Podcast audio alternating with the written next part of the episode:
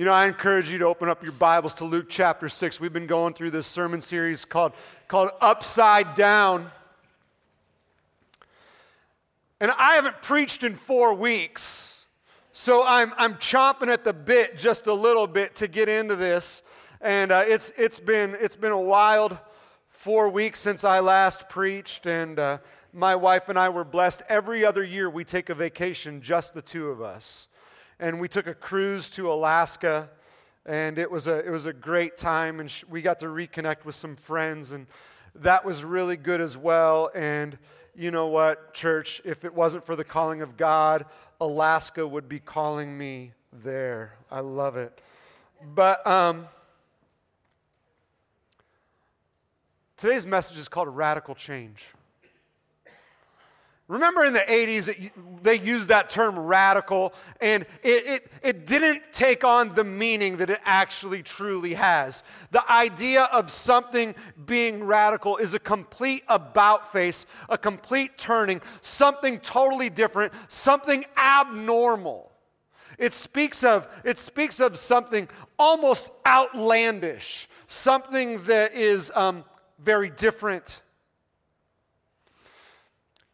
And if I was examining my life, you might say, uh, he hasn't changed too much from when he was a kid.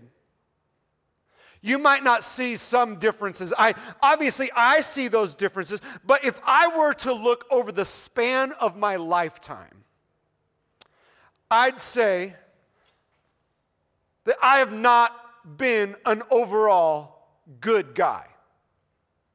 Now, some of you might step back and be like, whoa, wait a second. You're saying you're a bad guy?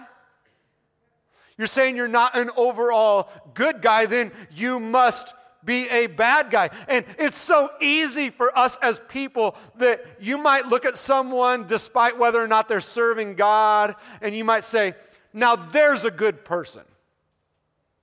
We say those things all the time. But God actually teaches in His Word, and I want you to grab a hold of this this morning. God teaches in His Word that only He is good, and all sources of goodness come from Him. Are you hearing me?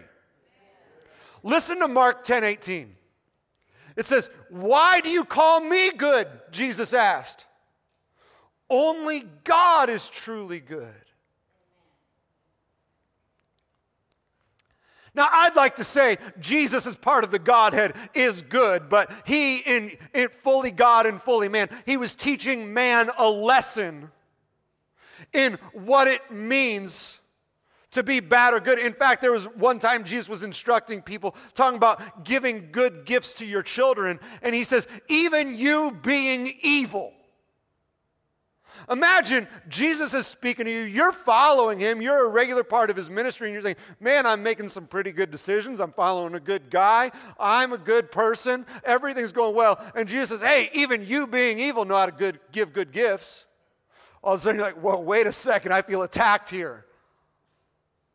But Jesus, let's, let's, let's take that translation and let's change it a little bit. And what we could say is, even you who are sinful, Raise your hand if you're a sinner in this place this morning. Okay, so we're all acknowledging that we're sinners. So then we all have to acknowledge that we're not good. Right? Might even say evil.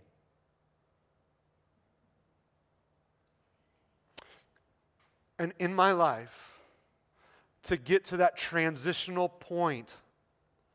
It was the transformational work of Jesus Christ that changed me into becoming more like Him. You understand that the, the more I sought Him, the more I changed, and the more I still am changing, that I am not like my old self. I am being remolded, recreated into something that mirrors a lot more of who Jesus is. So, God's word and the character of Christ compels us that the more we seek Him, the more we change, and the more of our old lifestyle is turned over and changed into something that mirrors more of what God's word teaches. Are you guys hearing me this morning? So, we're going to pick up a scripture for today, and it's found in Luke chapter 6. We're just going to read three verses, verses 43 through 45. Luke 6, 43 through 45. If you need to follow along, we're going to have it up on the screen. I read out of the New Living Translation. You can also find that in an electronic Bible if you need to. But let's read Luke chapter 6, 43 through 45. It says, A good tree. Everyone say, A good tree. Can't produce bad fruit. Everyone say, Bad fruit. And a bad tree can't produce good fruit.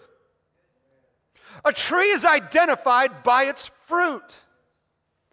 Figs are never gathered from thorn bushes, and grapes are not picked from bramble bushes. A good person produces good things from the treasury of a good heart, and an evil person produces evil things from the treasury of an evil heart.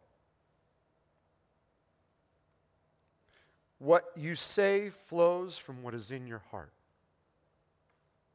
Let's pray. Lord, I just want to thank you for who you are and what you're doing. And God, the words that you have spoken today, I believe they do not return void. And God, I believe that you are still working, you are still stirring in hearts this morning. And God, I pray that those whom you have deemed God, that you've called out for change, that Lord, they're compelled by your word this morning, your good word. I thank you in Jesus' name. Amen. You know, I think about this a tree and its fruit and this idea of good versus bad fruit. Do you know that if you were lost in the wilderness, there are certain things that look like fruit that you are not to pick and eat? You're not to pick and eat those things, or you might die, right? And so Jesus is using this concept of this good and bad fruit in this idea of this good versus bad, or we can say good versus evil. But as we have already touched on, Jesus has made the statement that only God is good. So then there's this age old question that man is always dealing with Is man inherently good, or is man inherently evil? My answer is this we are born into sin. Amen? We are born into sin, and only God is good. So we are inherently, as a byproduct of human nature, we are evil. So I want you to remember this critical truth only God is perfect. Amen? Only God is perfect. Goodness flows from the throne of God. So, as it might be a little tough for you to swallow this morning, in your natural state, you are of evil or sinful. You hearing me? So, I want to get to the root of what Jesus is really teaching on here in Luke chapter 6, verses 43 through 45. He is asking the question what is the substance your life produces? Is it good or is it bad fruit? What is your substance? And so you might be looking at your life and you are proud of the kids that you have created or brought into this world. You might be proud at the success of your job. But even in those things, that doesn't speak to what Jesus means by good fruit.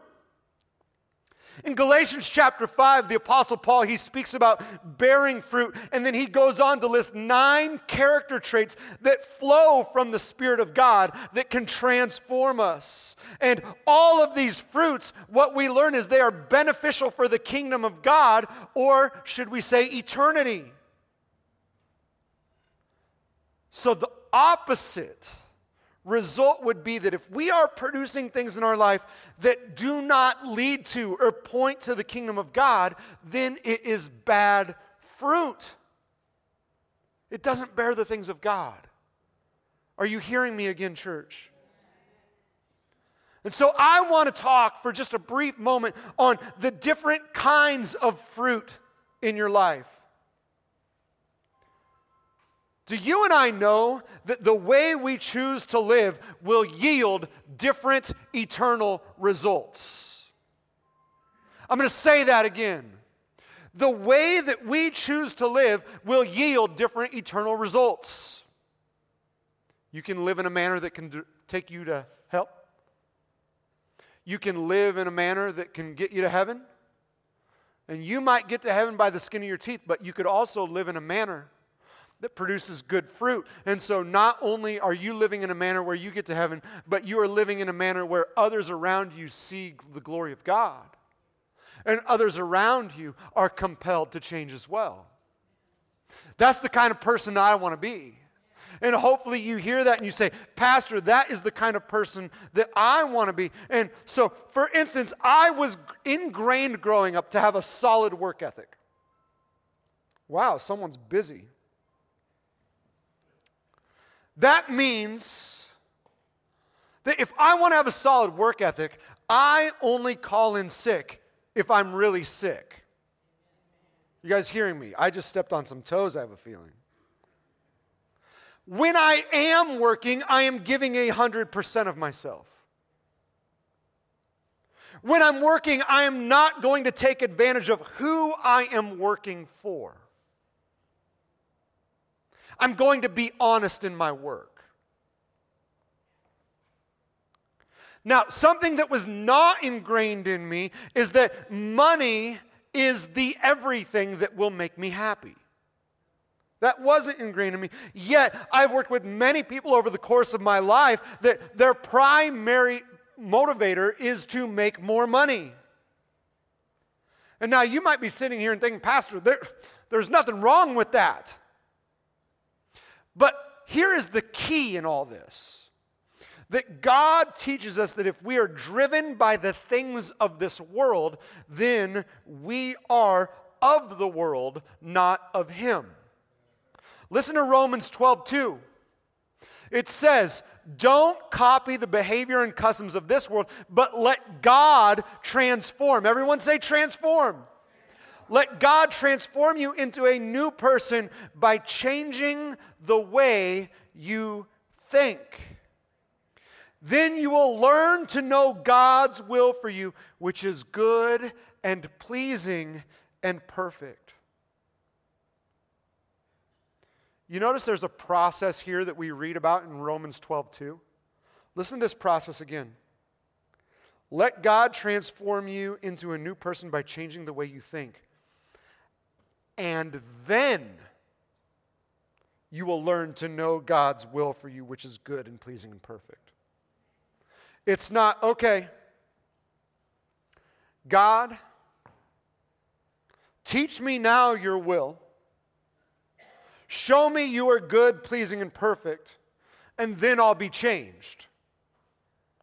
We get those things out of order, and actually, all these kind of thoughts and what drive us and what compel us and draw us to the world are things like I want to live my best life. And so when we choose to live our best life, our focus is not on eternal things, and that cannot honor God. Are you hearing me? And so there are many things in our life that cannot honor God. And the first thing is obvious sin, right? We can all acknowledge that sin can't, can't honor God. But what if, what if we are just driven to live our best life? What if we seek to make our own name great? Or just simply make the most of this world? Then the danger, the, the, the, the fine line that you and I walk is we risk not producing a substance in our life that speaks to who God is and what He offers, which is everlasting life. And I am telling you, your life speaks to what you value the most. Your life speaks to it. So I want to ask you a question today, and I want to hear the response because I know what the answer is going to be. Do you truly believe in heaven? Yes. So so we all gather here and we say yes to that answer. And here's the thing though, when I ask that question, I don't mean do you read the Bible and you're like, "Yes, pastor," or do you trust that heaven is real and you're like, "Of course I do, pastor." The question is, do you live your life Listen to this. Do you live your life that at your core, do you believe that heaven is awaiting for you if you follow God? That's the kind of question I'm asking. Where you believe that if you honor God with your life, if you renounce sin, if you follow Jesus Christ, that there's going to be, one day you're going to be called to eternity and there's going to be no more sickness, no more pain. Then you're going to have this ultimate connection with your Creator, seeing Him in glory where we, you, you'll, you'll no longer have a care in the world. And all of a sudden, God's provision, it abounds in perfection everywhere you look. Do you believe that the only way you can get to God is through Jesus Christ? So, therefore, it is in Jesus that you have an eternal hope. Do you believe that? Do you believe that the message of Jesus Christ, that He died for all uh, uh, of us? He died for everybody. And all of a sudden, now your mission for this life is to spread that message contained in you. And that's the only chance some people might have from hearing it. Do you live your life like that? If you do all that, then you believe in heaven. If not, for many, it's something that you say, yeah, yeah, yeah, I, I believe it.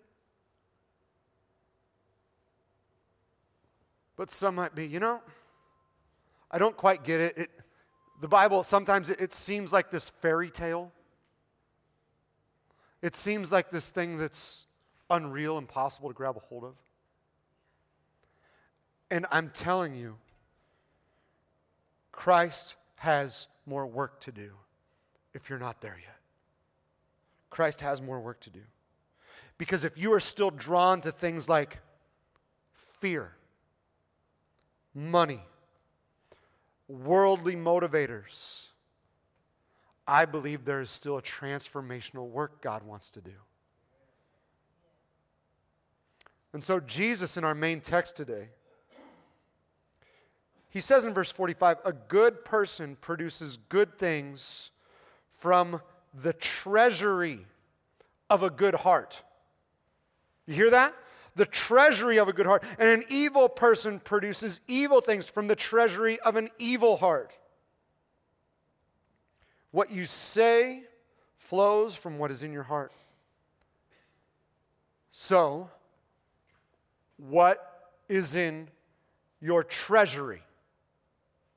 What is in your treasury? See, God is looking, He's looking at your substance, and He is speaking to what is it that is contained inside of you? I want to get down to what is it that is contained inside of you. So imagine right now everything that is contained inside of you, it was spilled out for everyone to see. Everyone in this room could see what is contained inside you. So, in public view, what you watch in the privacy of your own home is in view for everyone to see. The websites you visit or apps you have on your phone. Every Amazon order you have ever received. How you treat people, whether it is the waiter or waitress at a restaurant where you're not getting good service, your coworkers, your children the music you listen to, the things that entertain you, the things that frustrate you, whatever it is you choose to indulge in, is in plain view for everyone to see. And so these things are spilled out, and you're looking at everything. And I ask, is there anything you're ashamed of? Is there anything you hope others don't see? See, let me tell you, people in church are better at this than most because what we do so well is making our private lives private and our public lives public. Are you guys hearing me today? I know you might not like it, but I want to make sure that you're hearing me. Because, church, here's the reality, and this is the thing that, as much as we squirm at hearing this, we can't escape that God sees all. He sees all. Listen to Jeremiah 23, 23 through 24. He says, Am I a God who is only close at hand? Says the Lord. No, I am far away at the same time. Can anyone hide from me in a secret place? Am I not everywhere in all the heavens and the earth, says the Lord? Then Proverbs 15:3 it says the Lord is watching everywhere keeping his eye on both the evil and the good. See, here's the reality God sees us even in the secret, not because He is spying, not because His mission is to judge you, but because He truly cares about you. Here's what I want you to do I want you to elbow the person next to you, make sure they're awake. Okay? Reach out as far as you have to. I want you to sit up straight right now. I want you to listen to this. Okay? This is key for me. There are so many people that don't like hearing this message. But at the same time, the same people that don't like hearing this message are insecure enough in their relationships that you demand to see your others your significant other's location on their phone and share it with you where they're at at all times. Right? We care enough about our kids that you might regularly check their phones to see who they have been talking to, what websites they have been visiting. And I am telling you that if you are parents, you should know what's contained on their phones, right?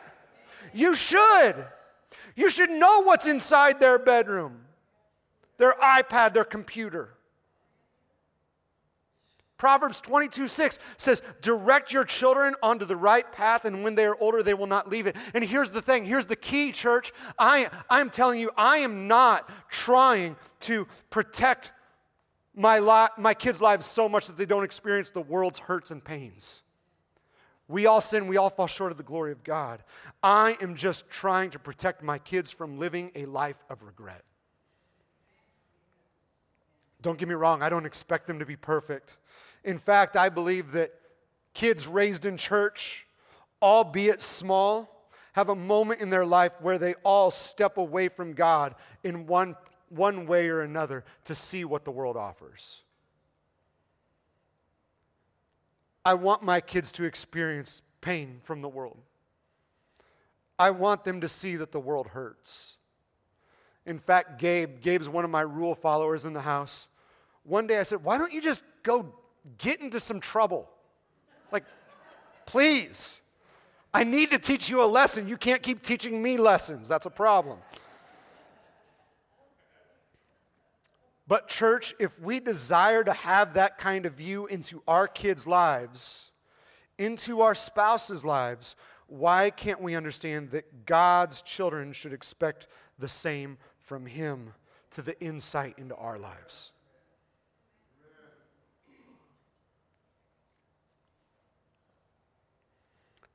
And so there's a lot of you in here. We are talking about the treasury of your heart. Some of you have been investing your time, money, into the wrong things.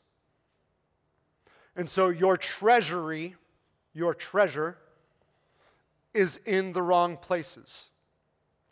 In 2019, I became the director of Move Ministries, and I inherited a problem that required a big decision right away.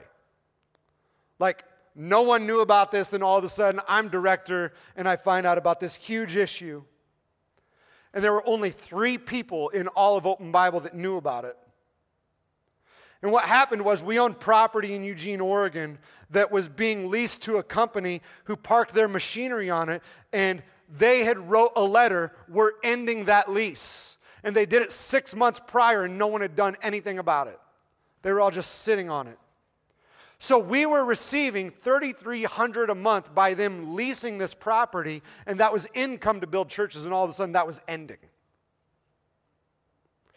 I heard about this and I kind of freaked out as you can imagine. And this was a 2-acre gravel lot in a commercial district and immediately I'm asked, like I, I, take the job and immediately I'm asked, I'm told all this and I'm well, what do you want to do? And so, long story short, we decided to sell it. And early speculation on the property was that it was worth about 250,000. And I can tell you in about 2 months time we sold it for 465,000. Now, part of the agreement was that when we were donated that property that if it was ever sold the money would be invested and we could not collect on the principal but we could collect on the interest and the capital gains. So all of a sudden i had another big decision to make. How do you want to invest your money? And i'm looking at all this half a million dollars that all of a sudden now i'm responsible for and I'm sure you know right now is not a great time to be an investor. And I was told you can invest into high risk and there could be high reward. You could invest into a moderate risk and it has a potential for a good reward, not a high reward. Or you could do low risk.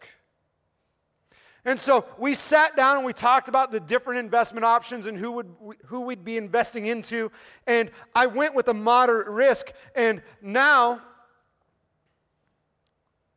we can think about the complication, especially in today's economy, of, of the risk of putting your money into that high risk, high reward.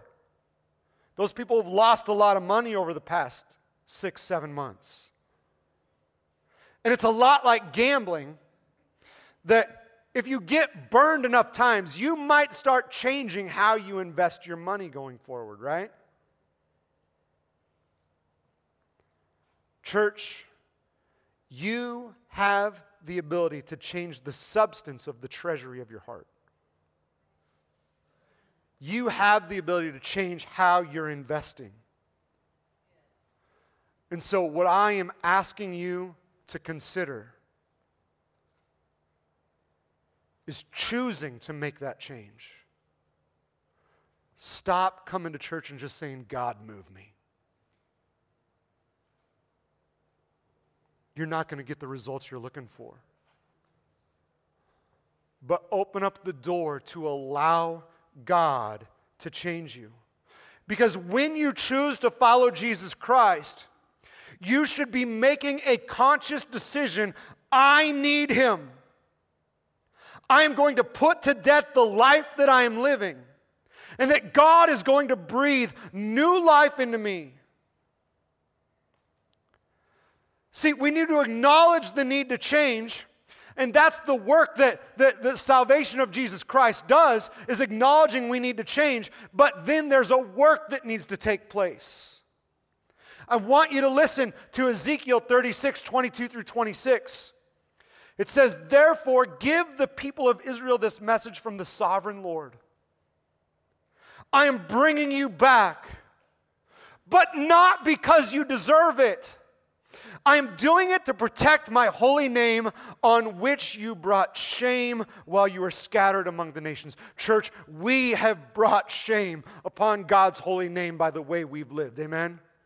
We've done it. God's own people have done that. And so, what God says is, I will show you how great my name is the name on which you brought shame among the nations. And when I reveal my holiness through you before their very eyes, says the sovereign Lord, then the nations will know that I am the Lord. For I will gather you up from all the nations and bring you home again to your land. Listen to this. So we can apply the context of understanding he's talking about Israel, bringing them back home. But listen to this true prophetic word that speaks over you and I today. He says, Then I will sprinkle clean water on you and you will be clean.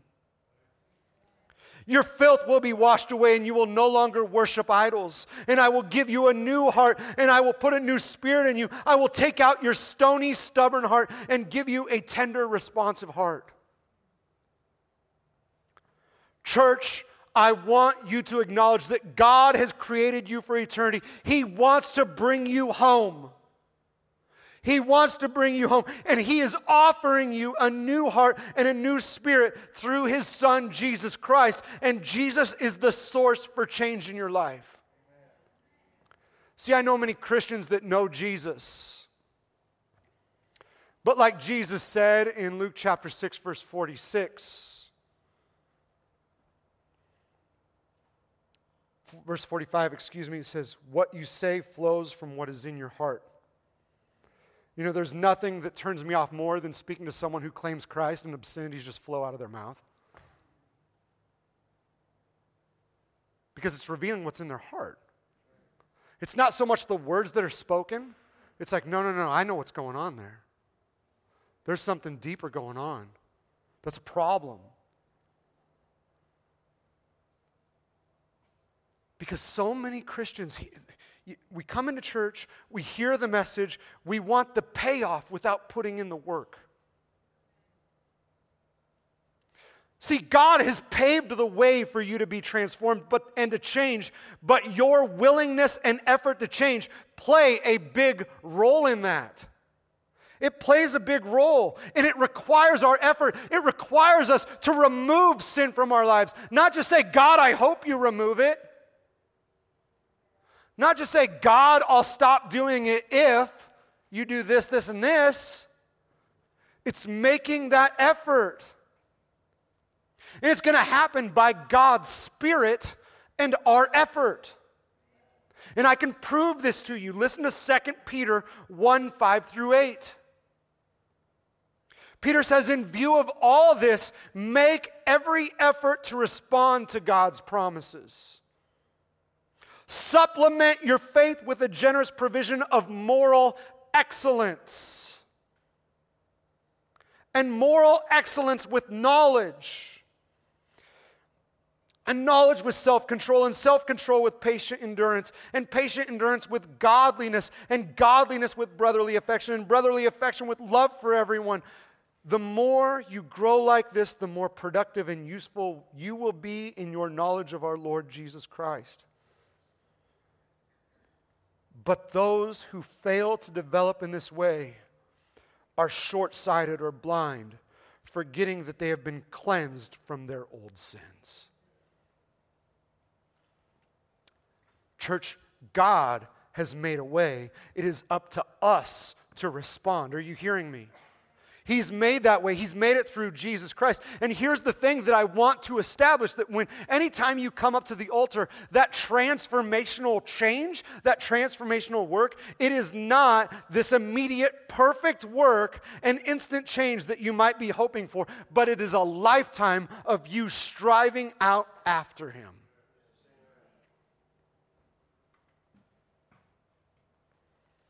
Who's ever been interested in running a marathon?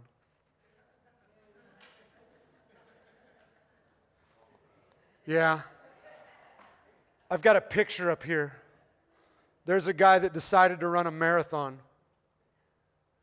I knew this young lady that decided she was going to run a marathon because her mother ran marathons. And she was in good health. And so she decided she didn't need to train. For those who don't know, a marathon is 26.2 miles, and a good marathon time is about four and a half hours. And this young lady, as she is already fit, she shows up, she does her stretching, you know. She makes it to the finish line. But then she sits down. Her muscles had given up. That moment she rested, in fact, it stiffened up so bad that she couldn't walk for seven days. She was crying and upset, and she said, I, I didn't think it would be this hard. I didn't think it would be this hard. Church, God's work of salvation, that in and of itself is miraculous. And some of you are hoping for this miraculous change. That change has already been done by God's Spirit. That miraculous work of salvation, that's already been done. You can feel Him at work inside you, and it compels you to respond. And it's in the response that's hard work. I want you to listen to what Paul says in Philippians chapter 3, verses 12 through 14. He says, I don't mean to say that I've already achieved these things or that I have already reached perfection, but I press on to possess that perfection for which Christ Jesus first possessed me. No, dear brothers and sisters, I have not achieved it, but I focus on this one thing, forgetting the past and looking forward to what lies ahead. I press on to reach the end of the race and receive the heavenly prize for which God, through Christ Jesus, is calling us.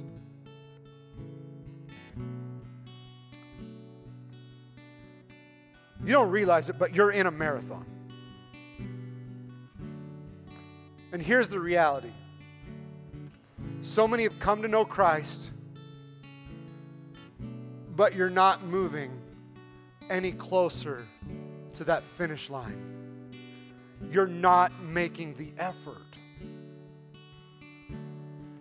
And what we have to choose to do is, as the Apostle Paul would say, is to strive for it, to go after it, to renounce sin to make every effort to read God's word daily. Make the effort to pray to Him, to give to Him, to fast. Make the effort to be regularly in the church, to be a part of those two or more gatherings where Jesus Christ is in the midst of those who gather. To make every effort to run from temptation. The time to exact change in your life is now. That requires action. Every time I performed a wedding, I remind people that what led them there to the altar was their love for one another. But that love is based out of the emotions we feel toward one another. Because what's going to happen is you're going to commit to that person, you're going to make a covenant before God with that person, and then the work of love begins because emotions will fade. But the work of love, that effort we put in, is what is going to make it thrive. It's the same thing with your relationship with God. You might be coming here for an emotional high, and to be honest with you, I'd rather not give you one. Because I want to see true transformation. And true transformation doesn't just take place up here. Now, that's a great action step. Stepping out and saying, man, I need to, I need to get things straight. It's a great action step. But it happens when you leave this place and understand that your life, the substance of your life, is in full view of God requires radical change. So I want every head here to bow, eyes to close. And what I want to do is I want to invite our prayer altar team forward.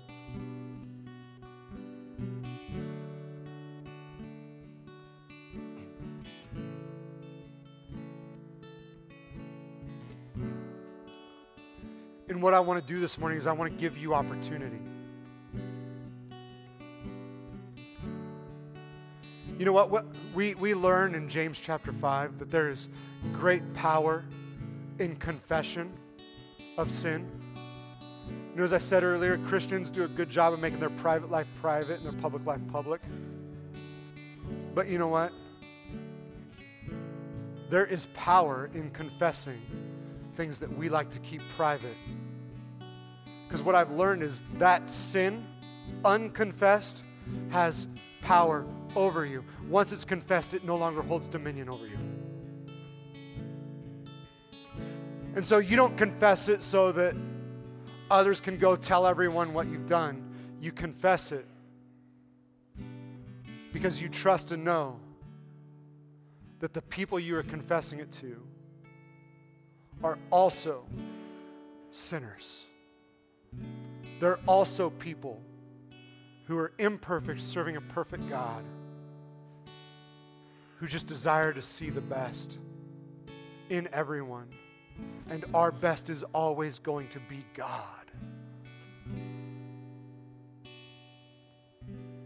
So if you're here today and say, Pastor, I need the Lord to do a transformational work.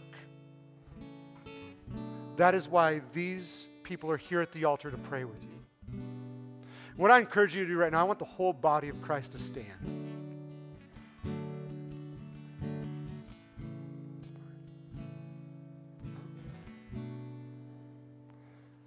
And as you're standing, I want you to close your eyes. I want you to allow the Holy Spirit to speak.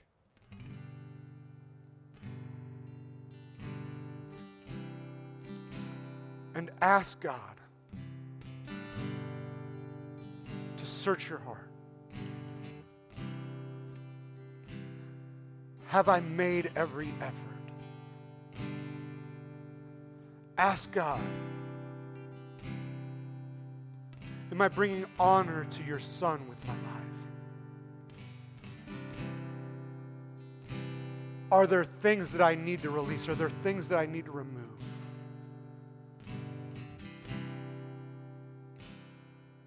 And as we sing out to Him today, if the Holy Spirit prompts you, I encourage you to step out and respond. So let's sing out to Him right now.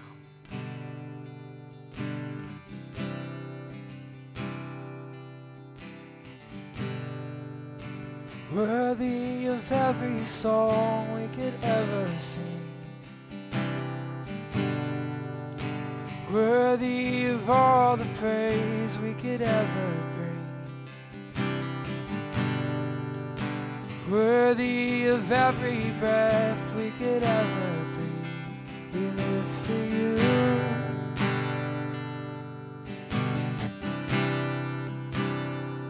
If you need prayer, would you come down? Jesus, the name above every other name. Jesus, the only one who could ever save. Worthy of every breath we could ever breathe. We live for you. Oh, we live for you. Now's your chance to make a time of action. Holy, there is no one like you. There is a none beside you. Open up my eyes and wonder.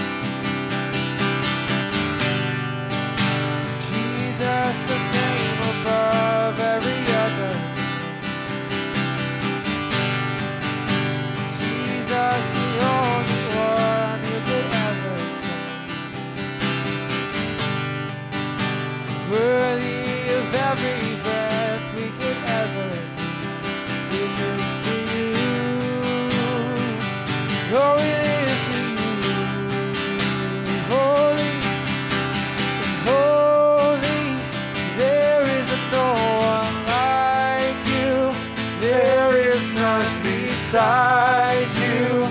Open up my eyes.